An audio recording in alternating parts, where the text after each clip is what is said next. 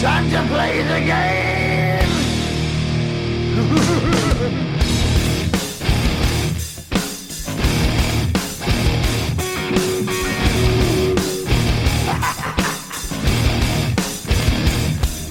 It's all about the game and how you play it. All about control. And if you can take it, all about your. And if you can pay it, it's all about gonna make it?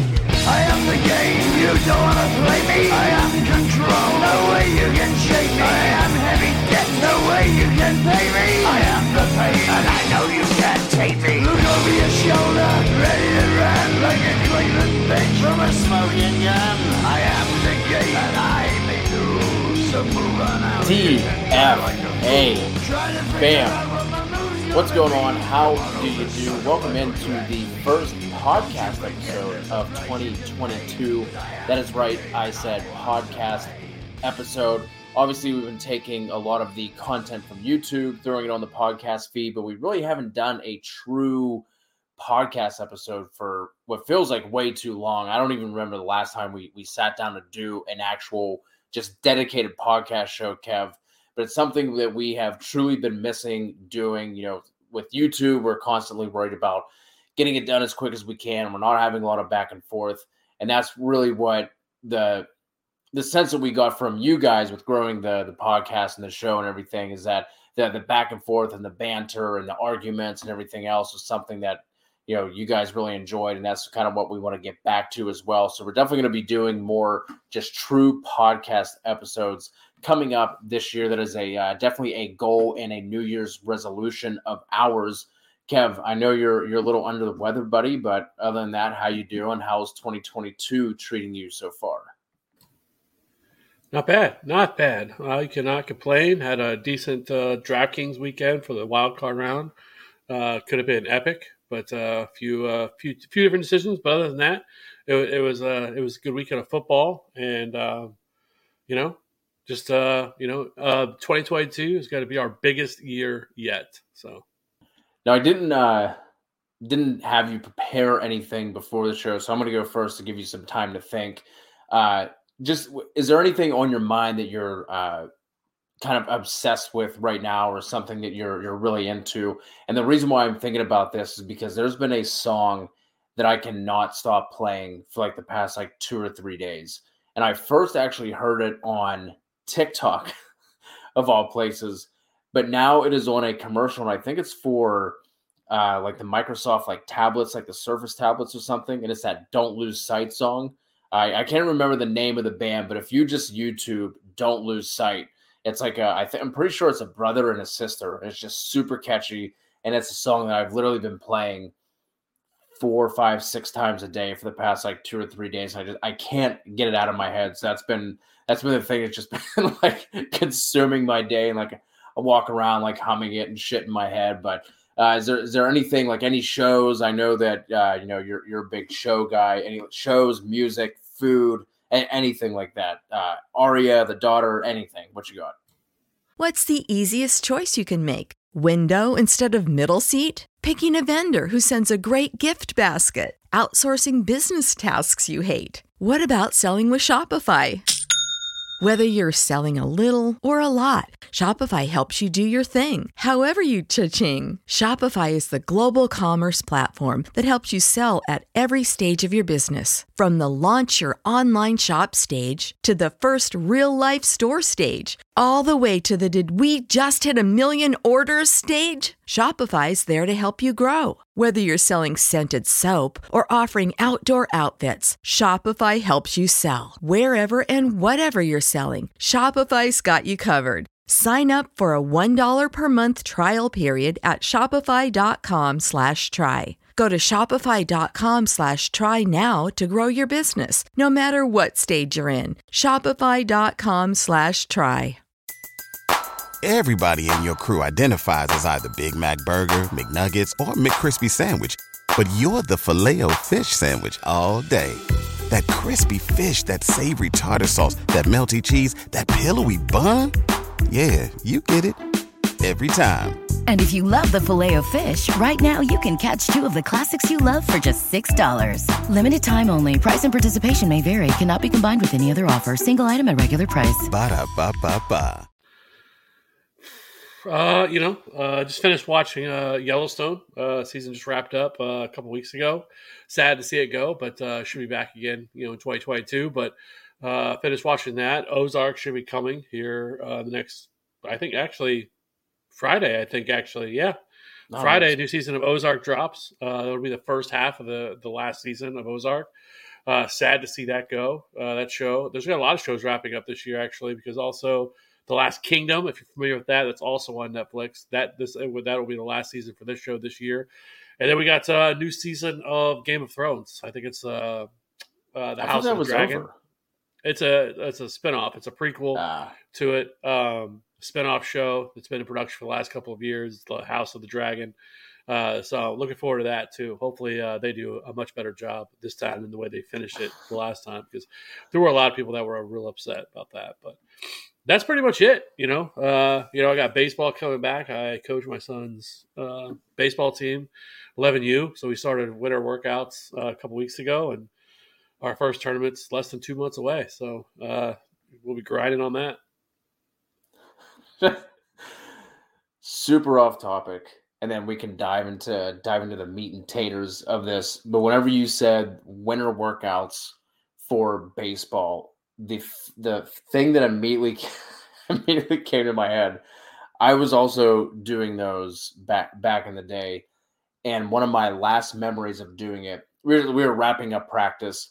I think it was probably during playoffs or something because me and one of my other buddies were having one of the coaches, you know, toss us kind of pop flies in the air and we were running and catching them over our shoulders like a like a football catch, right? I get one, goes through my hands, somehow hits hits my testicles. Right? Dude, the next day I ended up going to the hospital because it was so sore to the touch. I went up and ended up getting like a sonogram, ultrasound, ultrasound on it because I, I thought like something like ruptured, like I couldn't walk right. Ended up just being like a, I guess I just had like a bruised nut, for for lack of a better term. But uh, yeah, you you said the the winter workouts for like I was around that age as well, and it was ju- it was super like super painful. That's uh that, It's- that is that my fond memory. painful. That's Yeah, my that's- fond that's- memory. That's that's uh, it's not a, a, a good memory to have. Hurt the old boys and you know the old boys, the jewels. And the and, and the other one was I was standing in line for one of the drills and picking my picking my nose. Kid comes by, elbows me, shoves my finger up into my nose. I had a bloody nose. Maybe I just maybe that's why I stopped playing sports. Now now that I'm thinking about it. Yeah, I don't. I don't. I don't really have any stories like that. Uh, you know, uh, I played baseball up through high school, but yeah, uh, that's that's that's that's rough. That's that is uh, definitely rough. Let's get into the let's get into the show, man. We uh we're gonna kind of do a 2021 recap, but obviously we uh we just had the first week of the playoffs wrap up. So I just want to go over some of these players that have been getting a little bit a little bit of buzz uh, you know, over on the timeline on Twitter, just to get some, you know, some thoughts and takeaways from the first week and anything that's standing out for us and anything we can apply looking at 2022. First of all, let's start off on a good note your boy, my boy, someone we love going into this year, Cam Akers, man, uh, looking good. We we just did the the way too early look at running back rankings. I had Akers a little bit lower. I think I'm at like 18 or so. You were higher on him. Did anything change from you after seeing him in that game? Um, for only averaging three yards per touch in that game, I was really encouraged by it, but I wanted to get your thoughts. Yeah, he looks super explosive. I mean, it's and it's just a testament. I mean, it, it's shocking that you know we're what five, six months removed from a blown Achilles. You know, that's that was an injury a lot of people talk about that you know running backs just don't come back from. And you know, I think now you know with better with it, it- but it's also not an injury that we've seen a lot of like stars get right. Right. Like we we've had a bunch of like you know players that were probably like practice squad or you know low end of the depth chart guys, and so um, this was kind of the first guy that really had that, like, you know, had that that cachet. And to see him come back, I mean, and, and medicine has come a long way since what Mikel Leshoure which was like 2011, 2012. So, uh, you know, I, I was always holding out hope, but you know, seeing him in, in his first real, you know, not first game actually, because obviously he played week 18, but you know, really giving him an extended workload. I mean, he looked explosive. I mean, I would honestly say that he looked better, you know, uh, coming back from this injury than you know than what he did prior to that, which is crazy. But I think this is actually great news for Cam Akers, and as long as he has no setbacks, he has no issues throughout the rest of the playoffs. I mean, he's a guy that's locked in to me now as, as a borderline RB one, just like I loved him last year. Because I mean, this coaching staff loves Cam Akers, loves Cam Akers, and we Sony Michel will be gone. Darrell Henderson will be in his final year of his deal, and I'm sure Darrell Henderson will have some sort of a role, but it's not going to be the lead back. Um, anybody who believes that is ridiculous. It, this will be Cam Akers' backfield once again, and just really good to see him back and how well he played. Yeah, absolutely. I kind of had the I kind of had similar thoughts. Uh, probably going to end up, you know, like you said, as long as everything goes well, he's probably going to end up in that RB ten to RB fourteen ish range. Um, and he, you know, like like I said, he only averaged about three yards per touch. He had 18 touches, 19 total opportunities, but he also had two uh, plays that were called back that were like 15 ish yard kind of plays as well. And that one, the the pass that he caught on the left side of the field that got caught back when he just absolutely put that defender on the ground with that cut that he made. It was it was really good to see him make some of those cuts and change the direction, like you said, having that burst and everything back. So love seeing that from Makers. Next guy I just want to touch on quickly, uh, Odell Beckham.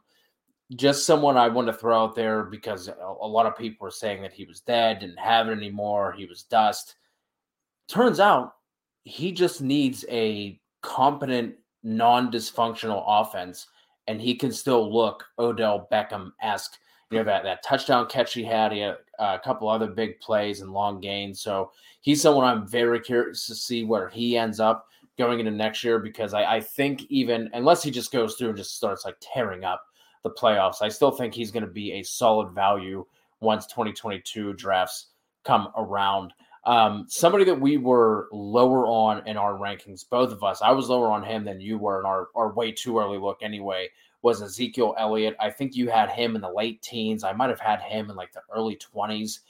Ended up coming out after their season was ended on Sunday and said that he was playing through a torn PCL. Now, does this change anything for you in terms of how you are viewing him going forward, which explains a lot with how slow and sluggish he was looking, how he never really got on track? You know, because the beginning of the year he was looking pretty good, and then that all kind of fell through. Um, do you think you'll be moving him up at all, or do you think you're still going to have him down here as a mid to late RB two going into next year, assuming that he comes back and is fully healthy? No, I don't think it's really going to change. I mean, you're looking at a running back that has a massive workload on him, and I mean, he is going to be turning 27 by the time that you know next year rolls around, and somebody that has his kind of mileage. I mean, don't get me wrong. I mean, he has been uh, you know, obviously he's a really tough guy to be able to um, uh, to be able to withstand some of the stuff that he's been able to play through. I mean, that that's always kind of been his calling card is he's always healthy, but you know, he really, he, you know, to me, it's more of a uh, he's just going to continue to decline. We have two straight years now of less than 15 fantasy points per game that he's averaged. Um, has it, uh, you know, he barely crested a thousand rushing yards this year, and that was only because they played an extra game. Um, but I, I, think the days of like super explosive uh, Ezekiel Elliott are probably done, and I, I just I, I don't want anything to do with him. Uh, to be honest with you, uh, heading into 2022, I really don't care what they do. He was already playing behind one of the best offensive lines, uh, you know, in the league, and uh, I it just I just don't really care. Like I, I think that he's fine. I think Tony Pollard is not going away, obviously, and they're really going to have to make a decision on what they're going to do moving forward because both Tony Pollard and Zeke Elliott, uh, Tony Pollard will be a free agent after 2022, and Ezekiel Elliott will definitely be cut after 2022 because that's what after 2022 is when Zeke Elliott's contract uh, becomes very easily to, uh, to move maneuver off of because I believe this year it's like a thirty million dollar dead cap. So there's no way they're moving off from this year. But after that, after I think after that, it's like an eight million dollar dead cap, and they'll, they'll they'll move on from them after that. Yeah, the last thing I want to say is just to see a game end in the fashion of that game ended. It that's brutal, man. Like I, like the referee has to touch the ball. Like I, I don't what I don't get, and something I've never understood for the past couple of years is why does the NFL not have the college rule where the clock stops until the chains are set after a first down? Like I really don't understand that. The amount of time that's wasted from, you know, plays like that or even just regular first downs, you know what I mean? Like if it's second and one, just to change, you know, you know to move the change and everything like that. Like that's it's brutal. I know uh, I think it was Tony Dungy tweeted something out about, you know, the, all the penalties they had and the drop passes and how kind of just inept their offense was early on, having much more to do with the outcome of that game versus the last, you know, 10 seconds or anything. But still, just to see a game end in that manner for the playoffs and everything else, um, just that's it's it's brutal to see that. Yeah, but it's something we've seen from this team for I mean going back to when they had Tony Romo. I mean, it's just a consistent I mean, this is what this team is. This team gets in the playoffs and then just just nosedives. Uh, you know, every single year the same thing. I mean, Dak Prescott has the same playoff record right now as Tony Romo that Tony Romo had, whatever, you know, at this point. I mean, it's kind of the same thing. And this team has way too much talent to be as bad as what it's been through the playoffs. And it's just, it was, it's embarrassing. They really, uh, you know, had to, you know, their offense with the weapons that they have and the, the defense that, that has been much better, uh, just kind of craters every year. Once you get to the playoffs, you have no faith in them whatsoever that they're going to be able to figure it out. And, you know, it's probably controversial, but I mean, I think there's you know something to be said about Dak too. I mean, I'm not saying that Dak is a bad quarterback or anything like that, but uh, you know, he, he's not in the conversation with the elite tier of quarterback like Pat Mahomes and Josh Allen, um, and quarterbacks like that. Like he's not in that conversation with those guys. I think he is a tier below them. Um, at least until further notice, until he proves otherwise. No, that's that's not a fantasy take. That's more of a you know real life you know NFL football take. But uh, yeah, I mean, not that like, again, not that Dak had a bad year, 4,500 passing yards, 37 ta- uh, 37 passing touchdowns. You know, not obviously not a terrible year whatsoever, but we just continue to see this team sort of crumble uh, when it gets to the playoffs. So. Yeah, absolutely. That was one of the games going into where I was just like, I like, I don't know what to do with this game for for a lot of the things like you said. Like I wasn't I wasn't a real believer in the 49ers the Cowboys are the Cowboys, and that's you know it's kind of what we saw. So yeah, just just brutal to see any any team, any game, and like that, especially in the playoffs. But let's go ahead. Let's put a, a, a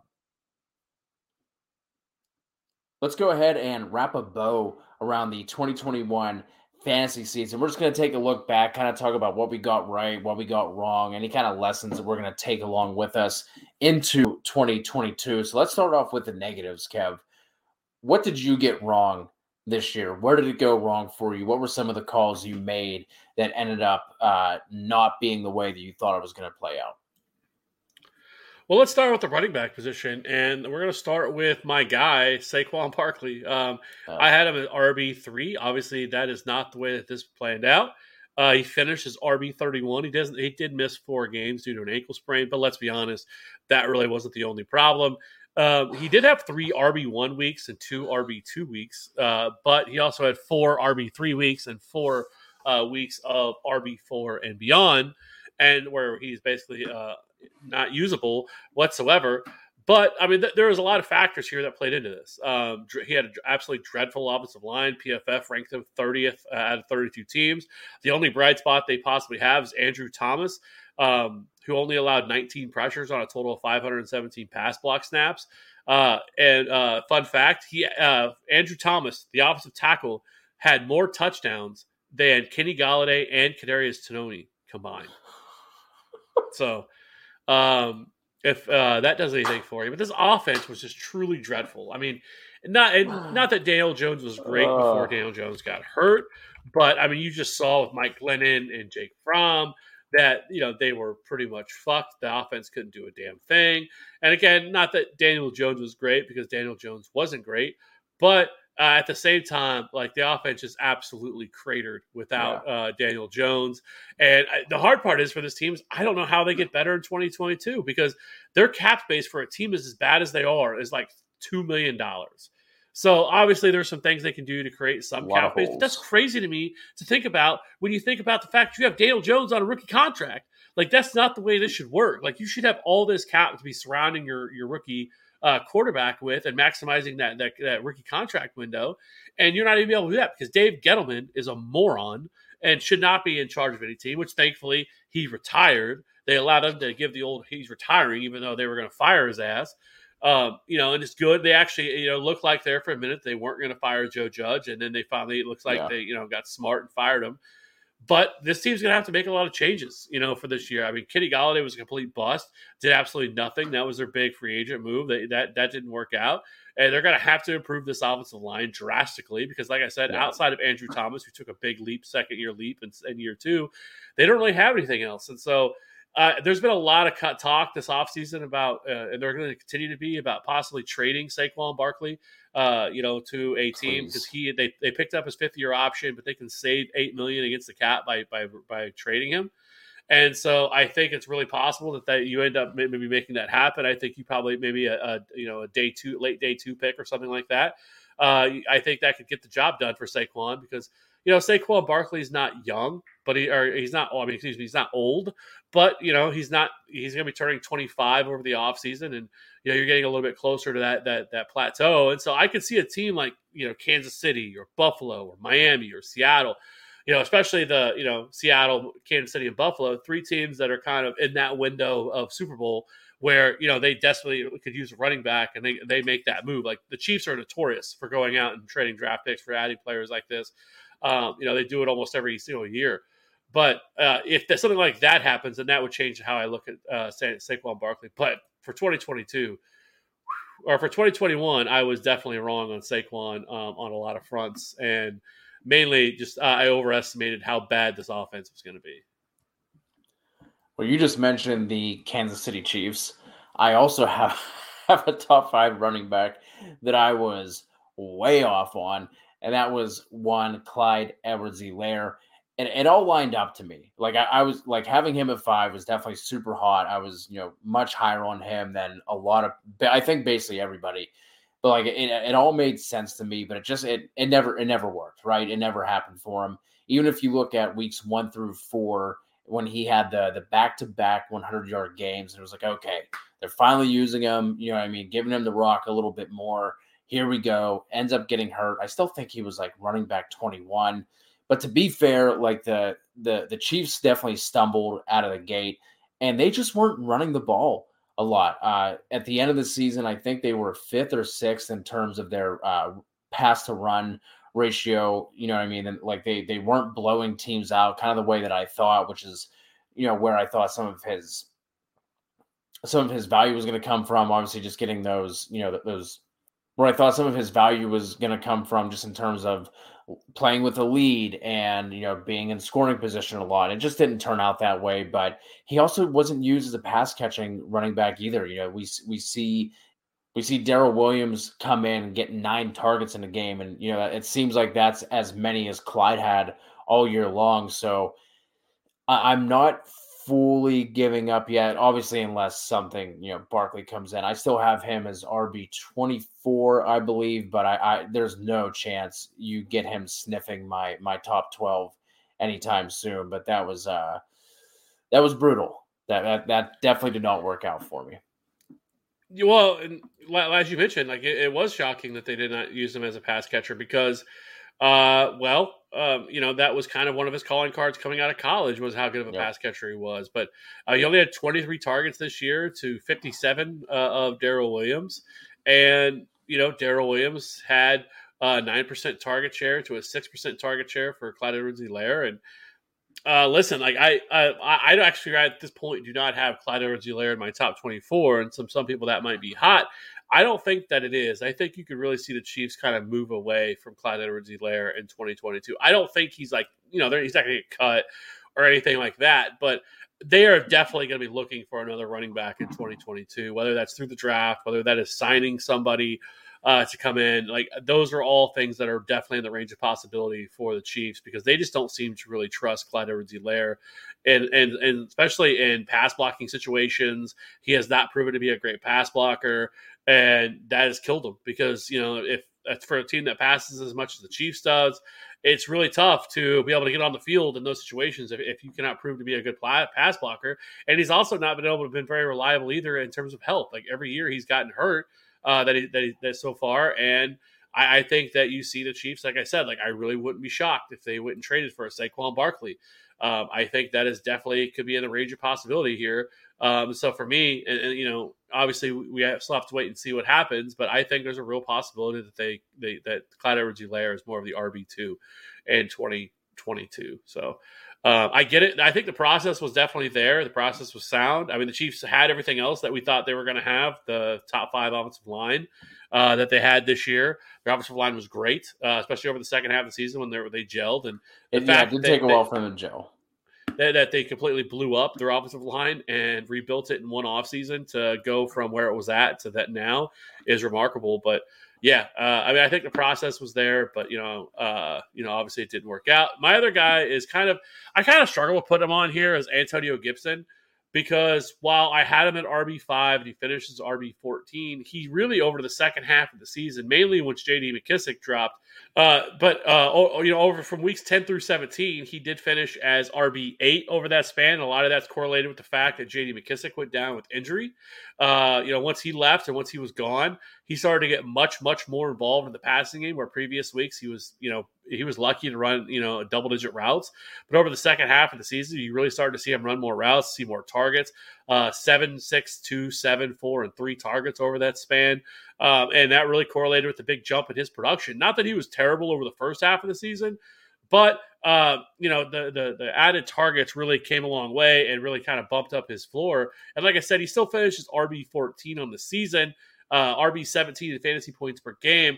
I do think with the fact that J.D. McKissic likely is gone in 2022, uh, he is a free agent as well. I really can see them really leaning into Antonio Gibson, and this was on an offense that was dreadful last year uh, with you know Taylor Heinicke or uh, you know uh, the other hodgepodge or quarterbacks. If they could find their quarterback in 2022, yeah.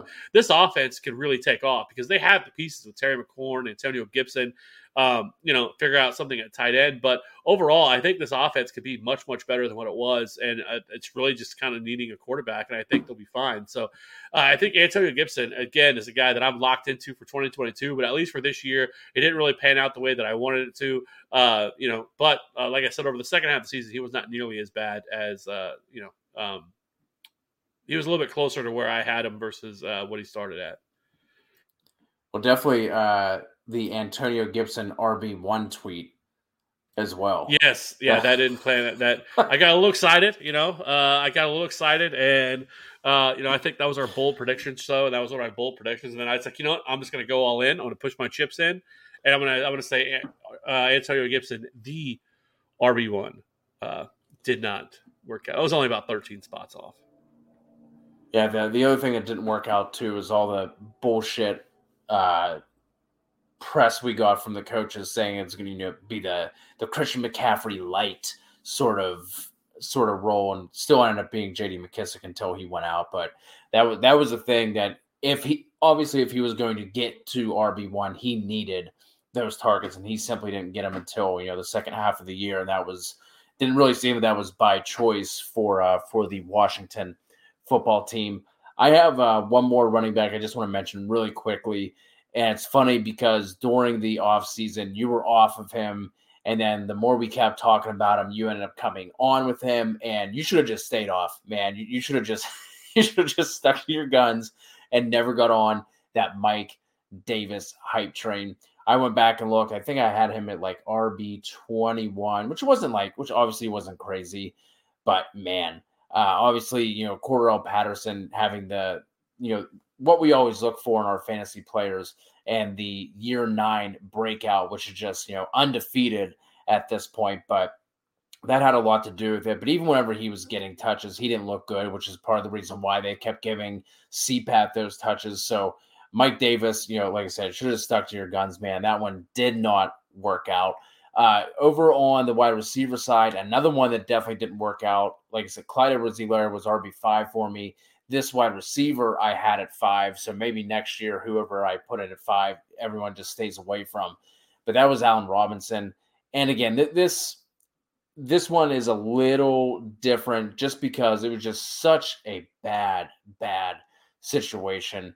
Nagy finally gone. But A Rob, you know, definitely just seemed like he didn't want to be there from the get go. It gets franchise tagged. It's not going to happen again this year. He's not going to sign back in Chicago. So I don't think he's dead. I don't think he's dust. I think it was just a, like between the the offense, you know, not really being a, a functional offense outside of David Montgomery and you know Darnell Mooney from on a on a couple weeks, but I think he ends up somewhere where he can win, which puts him with a good quarterback. Maybe he's a wide receiver two and not an alpha, but I still think he has some ball left in him. But man, wide receiver five, I drafted him everywhere that I could, especially in the you know early third round. I was all about that A Rob life, and man, whether it's it doesn't even matter if Justin Fields doesn't get on the field, even if it's Andy Dalton all year. Love him, man. Andy Dalton's going to be the best quarterback he's ever played with, and boy, oh boy did that not work out. Kev, you have uh, two wide receivers, and I'll finish with my last one. Who do you have at uh, wide receiver that did not work out for you?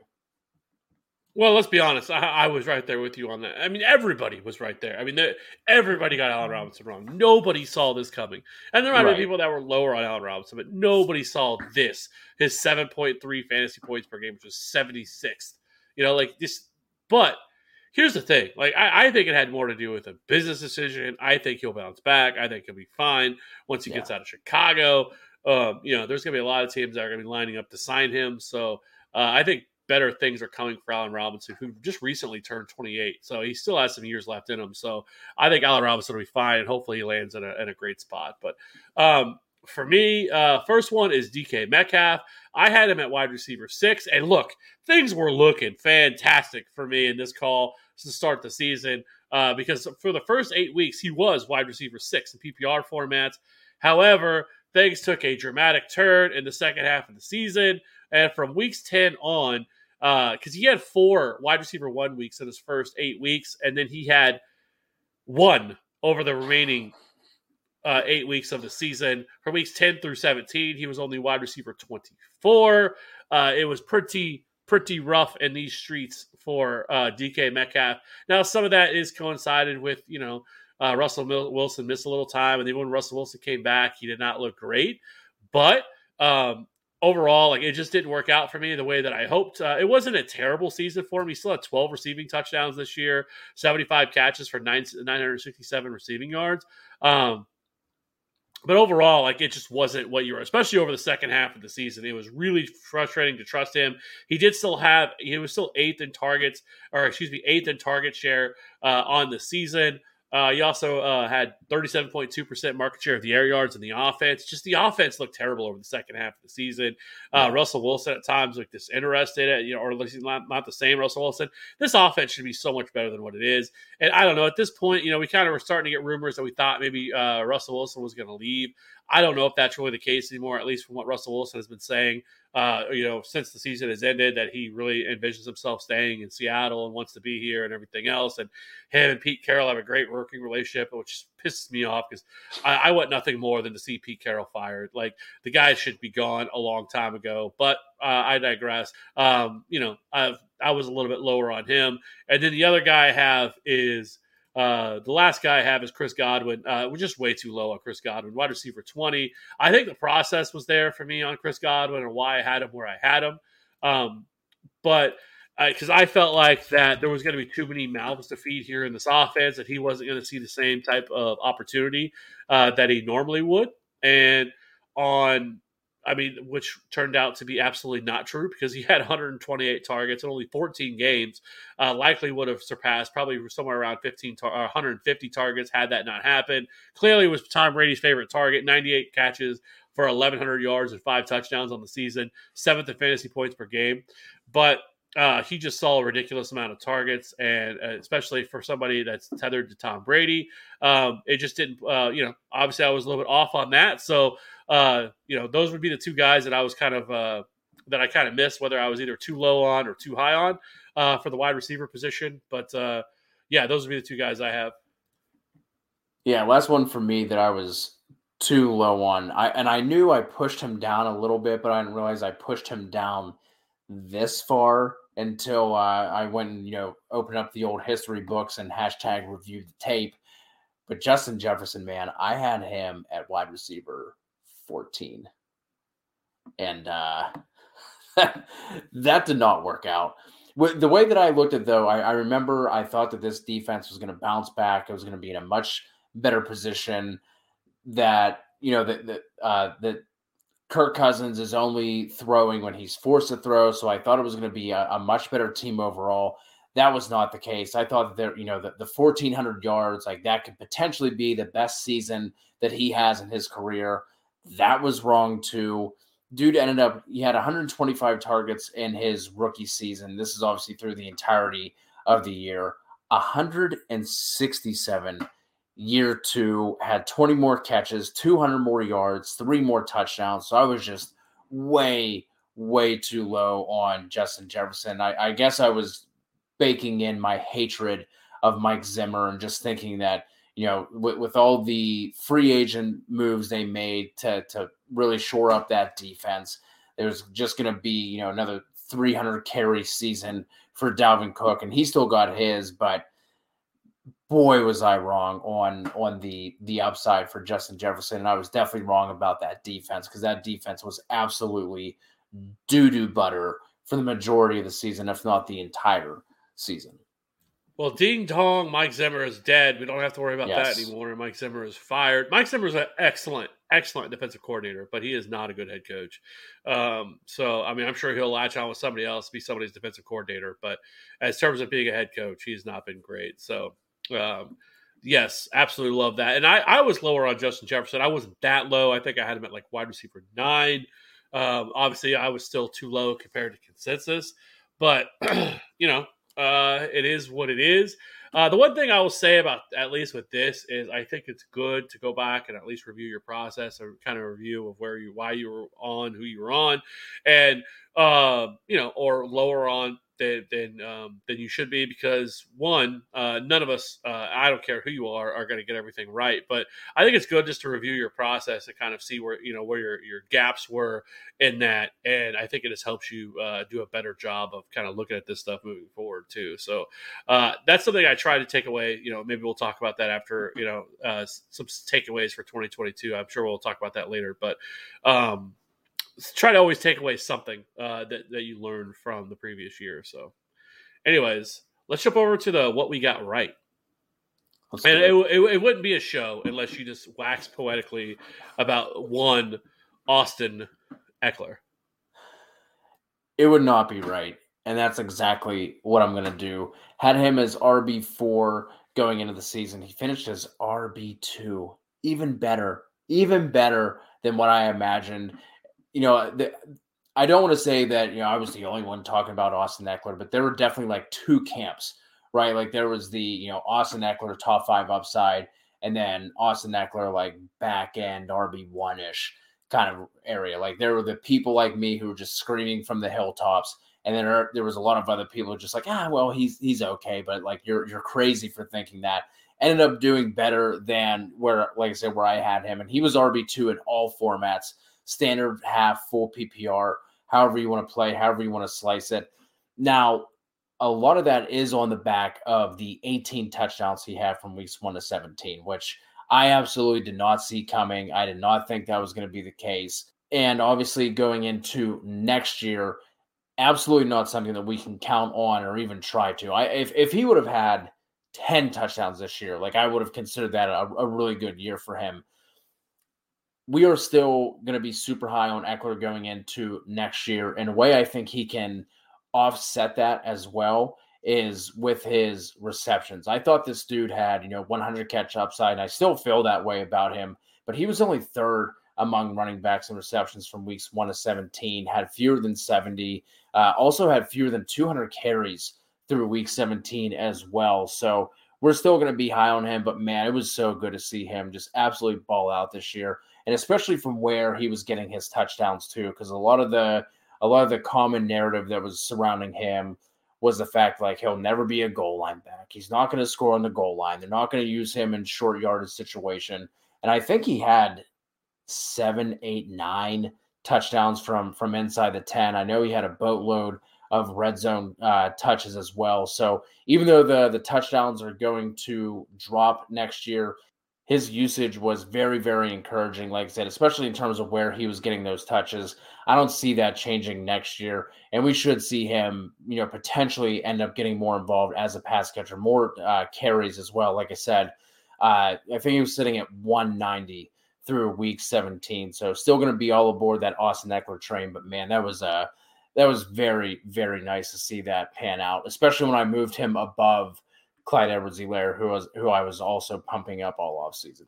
Yeah, I mean Austin Ekeler had a great year. I mean he was second in red zone touches, uh, seventh in goal line carries on the year, which is not something I think a lot of people factored in when it come to, uh, you know, projecting Austin Ekeler for 2021. He was first in targets with 94, um, which is obviously a great 15.1% target share, which is fourth among all running backs. But uh, the, yeah, I mean, you're absolutely right. The, the, the touchdown number was, uh, you know, ridiculous. Uh, getting 20 total touchdowns on the entire year.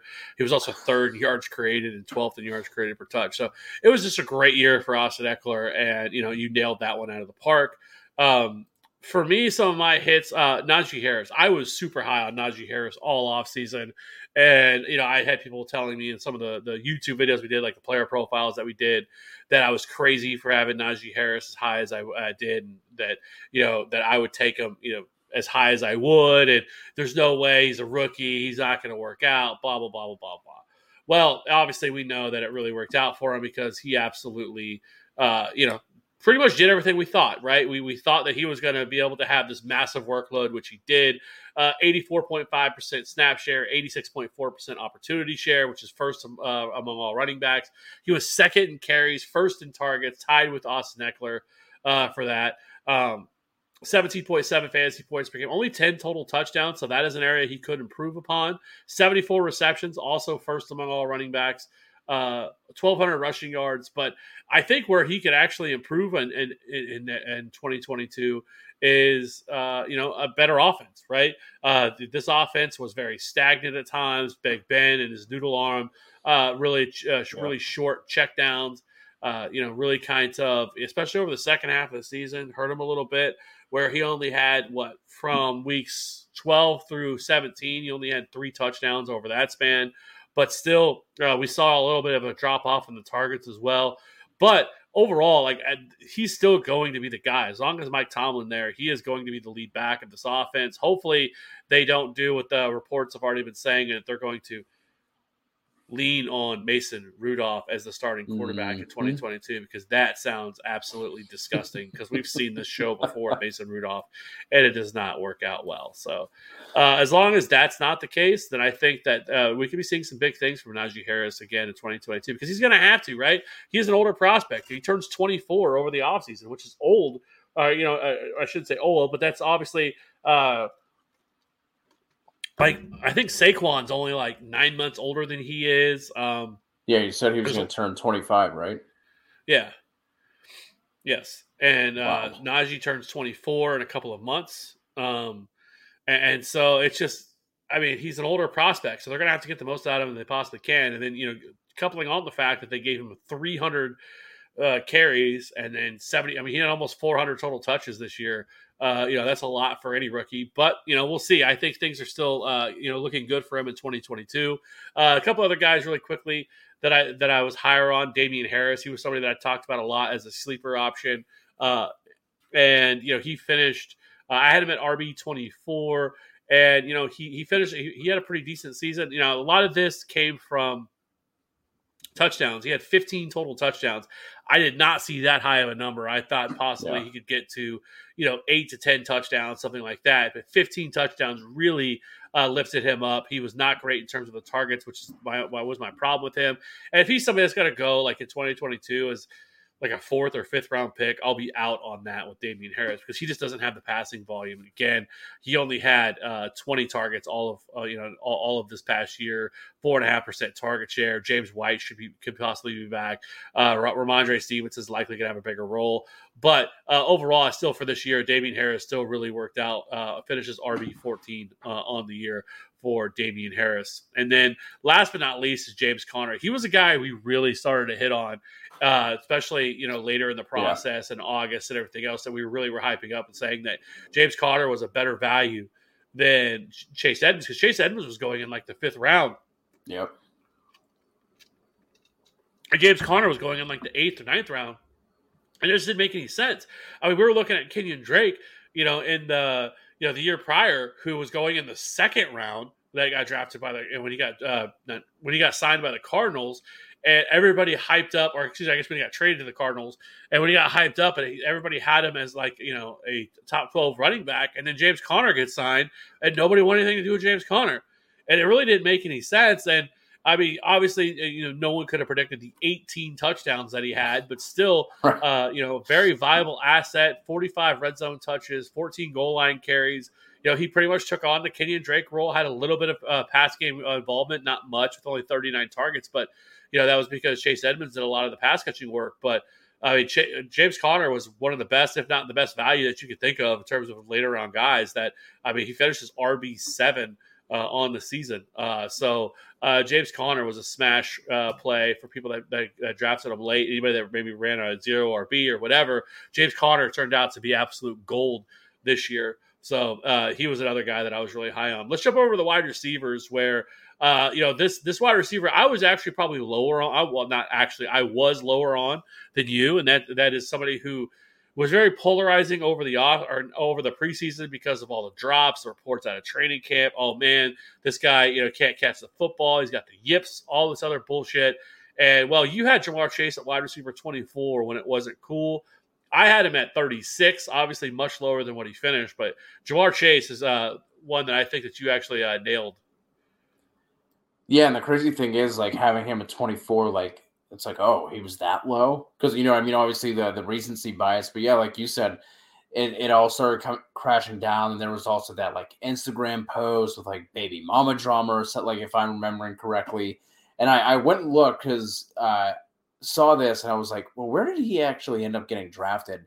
And uh, Fantasy Pros had him as wide receiver 29 off the board. So I was still a little bit higher. I still just believed in the still still believed in the talent. The dude just absolutely crushed it at LSU alongside Justin Jefferson, who you know who we talked about.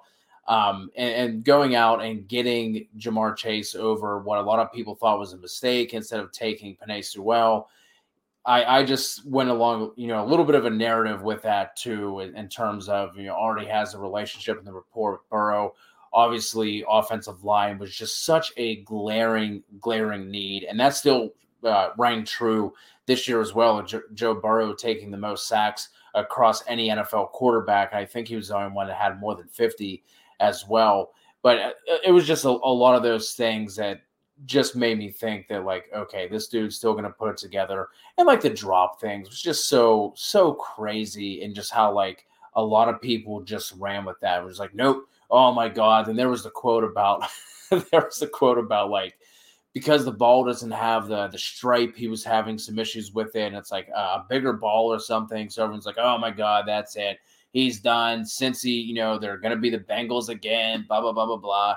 It just didn't make a lot of sense to me. I, I, I stuck true to it and you know now at wide receiver 24 that seems way too low but uh, that was uh, that was something i'm glad ended up working out for me.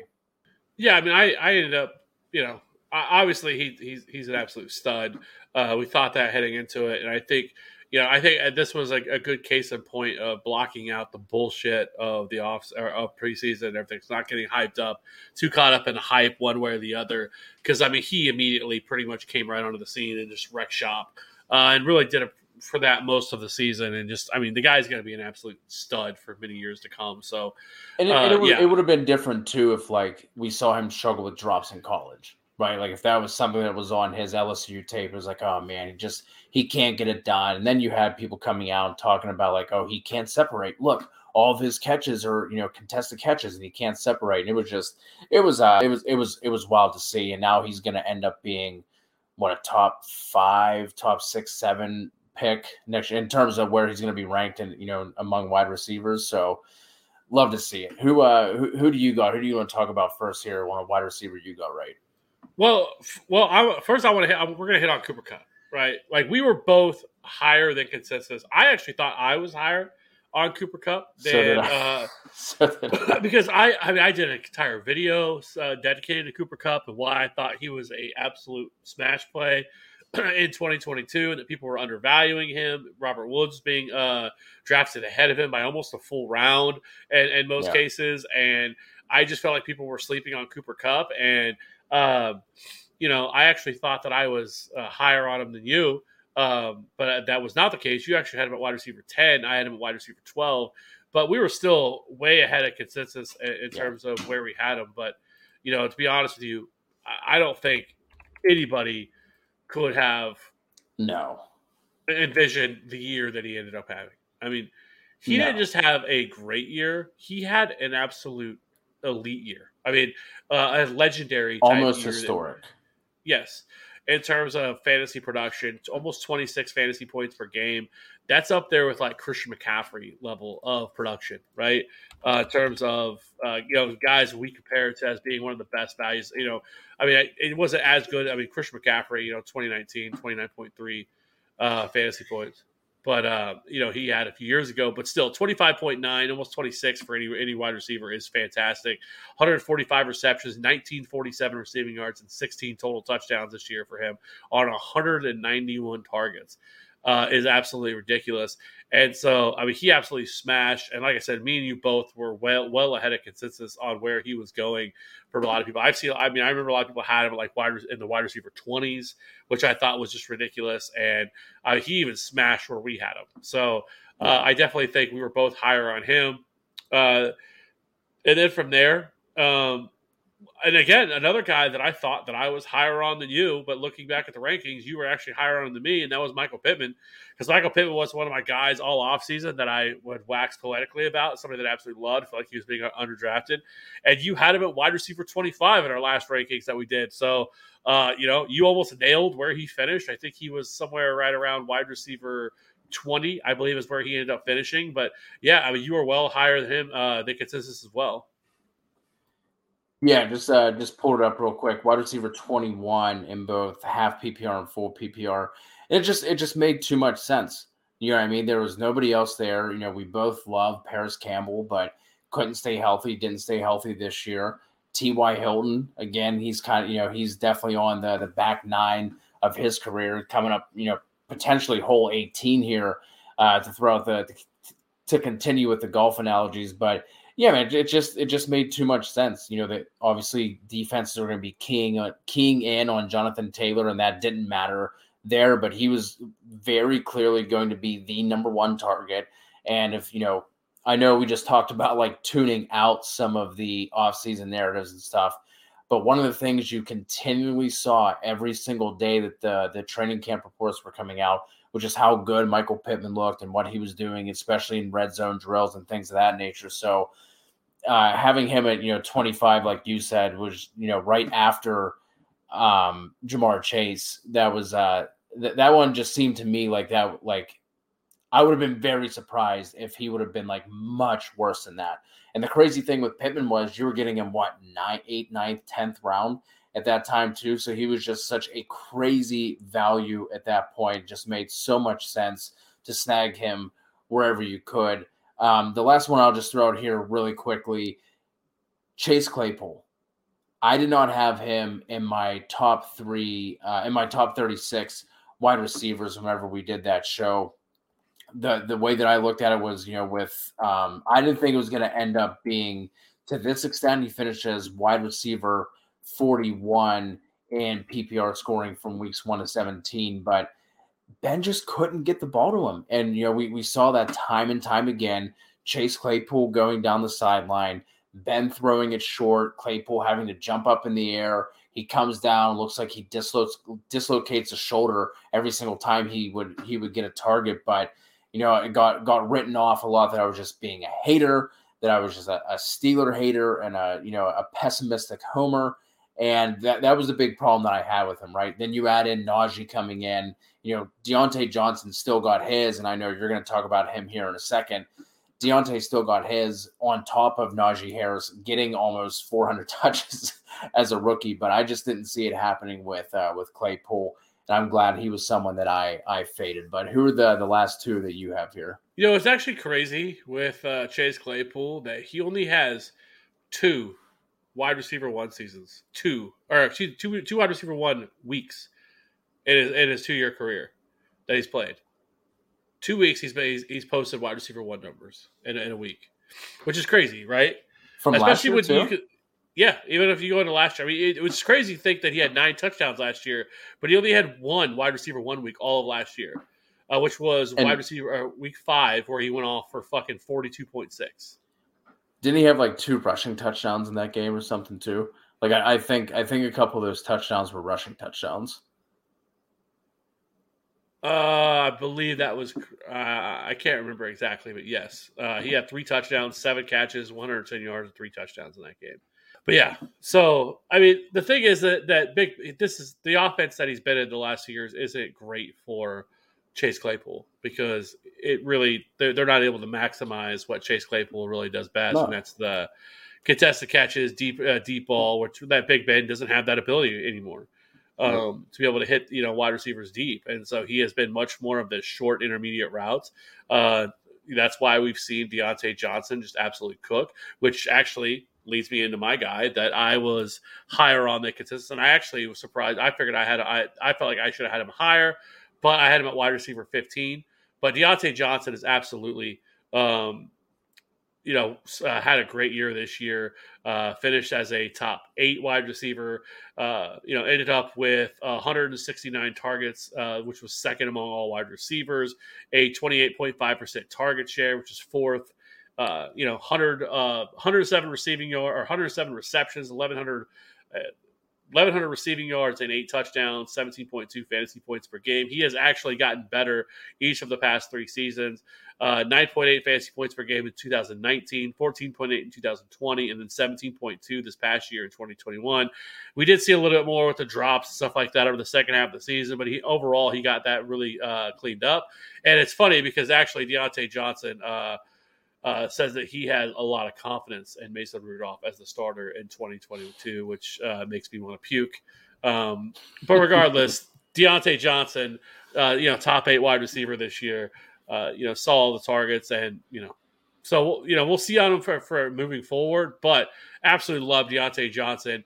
Now, the other guy, I, I have, to, you know, I went back and forth about putting him on the list. Uh, but I was much high. I was higher on him than consensus, and that is Deebo Samuel. I had him at wide receiver thirty. Most people had him outside their top thirty-six. It was all about Brandon Aiyuk, and nobody was high on Deebo Samuel. Uh, mainly because of the injuries that he suffered in his career. You know, the year before in 2020, he only played in seven games. Um, but this year, he absolutely went off, finishes the wide receiver three, averaged 21.2 fantasy points per game. Uh, did so on only 120 targets, but he was heavily involved as a as a runner as well. They kind of have you know unlocked him as kind of being the jack of all trades, which is something we saw in the years past, but really uh, leaned into it this year. Finished with 14 touchdowns, 1,400 receiving yards, uh, second yards after the catch as well on 77 receptions he just absolutely smashed this year. Uh, Deebo Samuel did.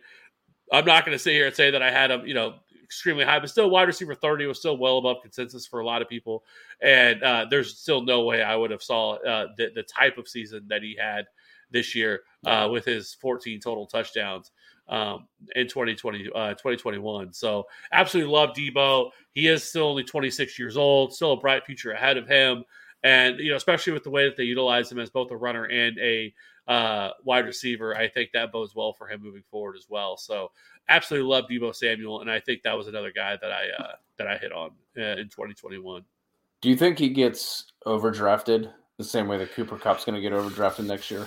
Yes, uh, that's going to be that. So that that that's that, that's something that I think most fantasy gamers need to learn, and that is don't pay for last year's results. Uh, we're going to see this a lot. a lot of these players that outperformed most expectations are going to see a uh, a bump in ADP. Like Cooper Kupp is going to be a top three wide receiver next year drafted, and I think it's going to end up being too high um, for me. And I get it that you know nothing's really changing here. You know, Robert Woods is another year older. Who knows if he's even back? I mean, Cooper Kupp will be t- entering his age 29 season, but that's still not too crazy for him.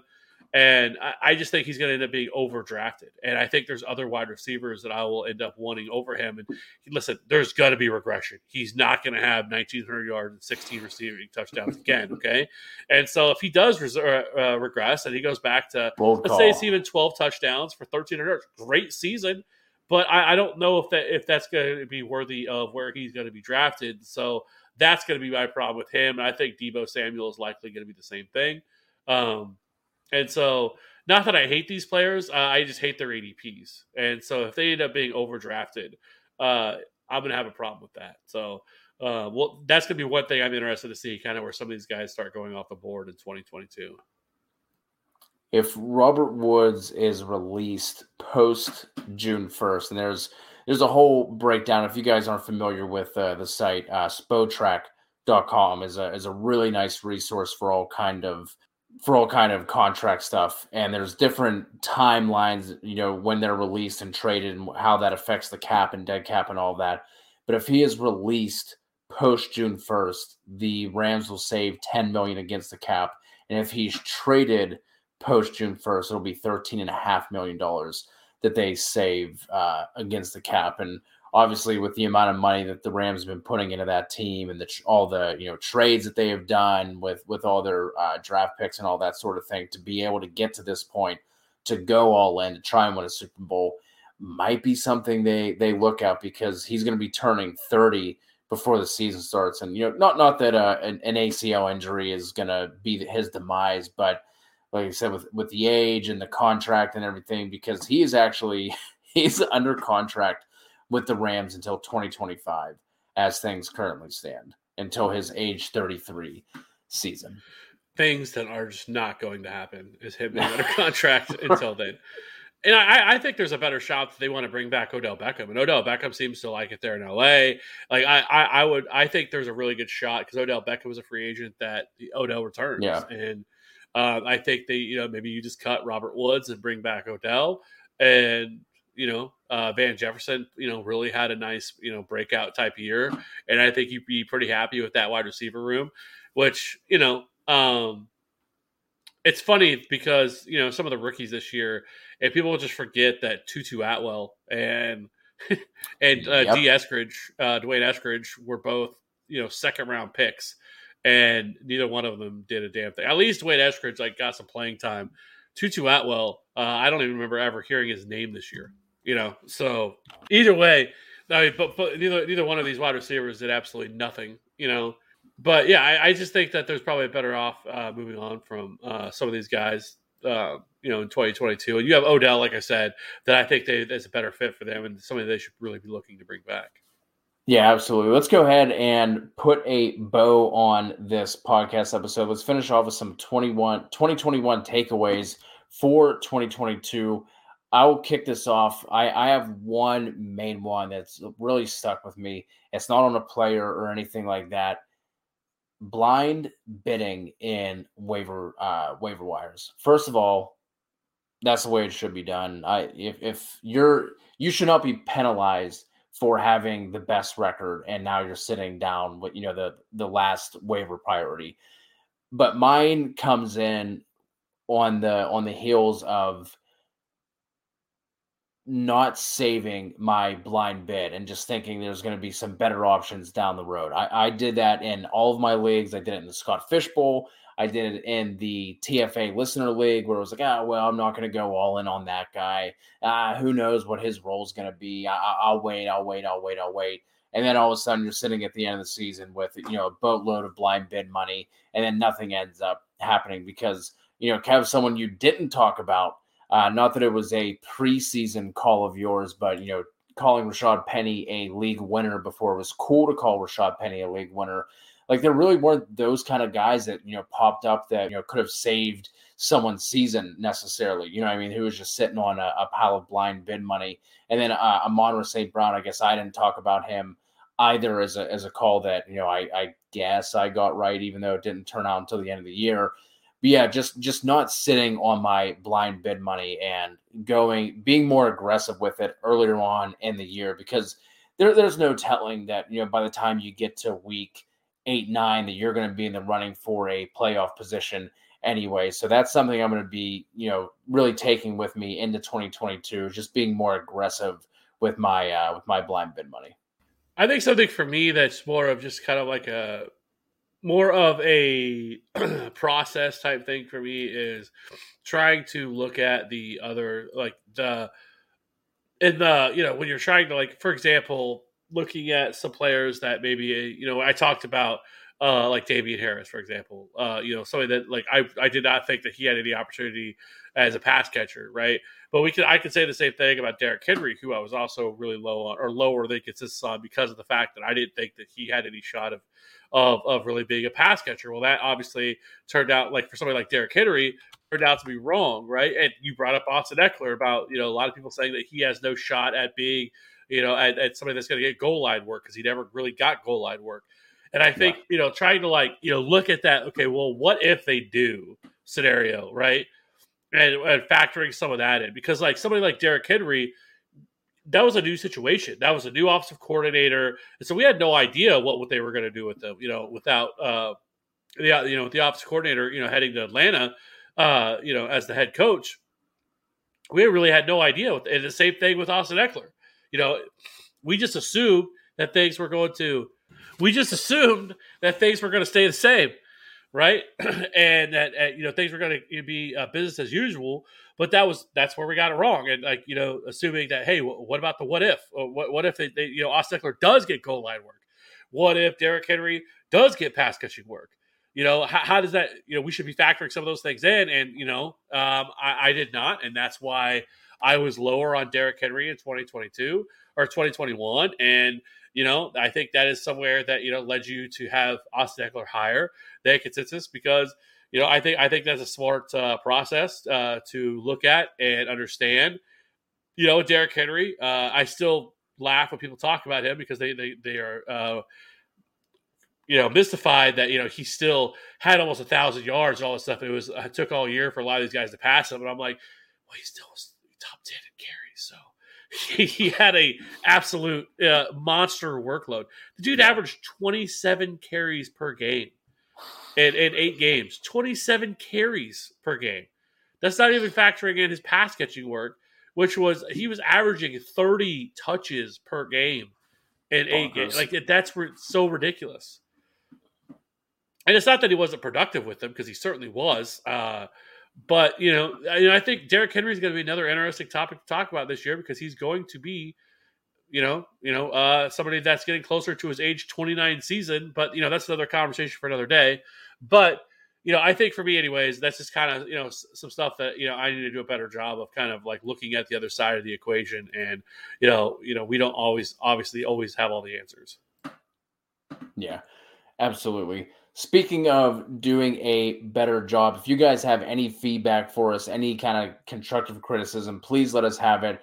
Uh, if you're on the podcast channel right now, please leave us a rate and review. Like I said, we're definitely going to be doing more of these throughout the off season. Still going to be putting out a bunch of content on YouTube as well, especially the player profiles and things of that nature. Got a lot of dynasty, draft, DFS content still coming for you. We appreciate all you guys. You can find us on Twitter at FF underscore authority. You can also join the Discord that is absolutely free and will be continuing to be active throughout the entire off season. Appreciate you all, and we'll talk to you all soon. Turn all of the lights on over every boy and every girl. Closing time. One last call for alcohol, so finish your whiskey or beer. Closing time. You don't have to go home, but you can't stay here. I know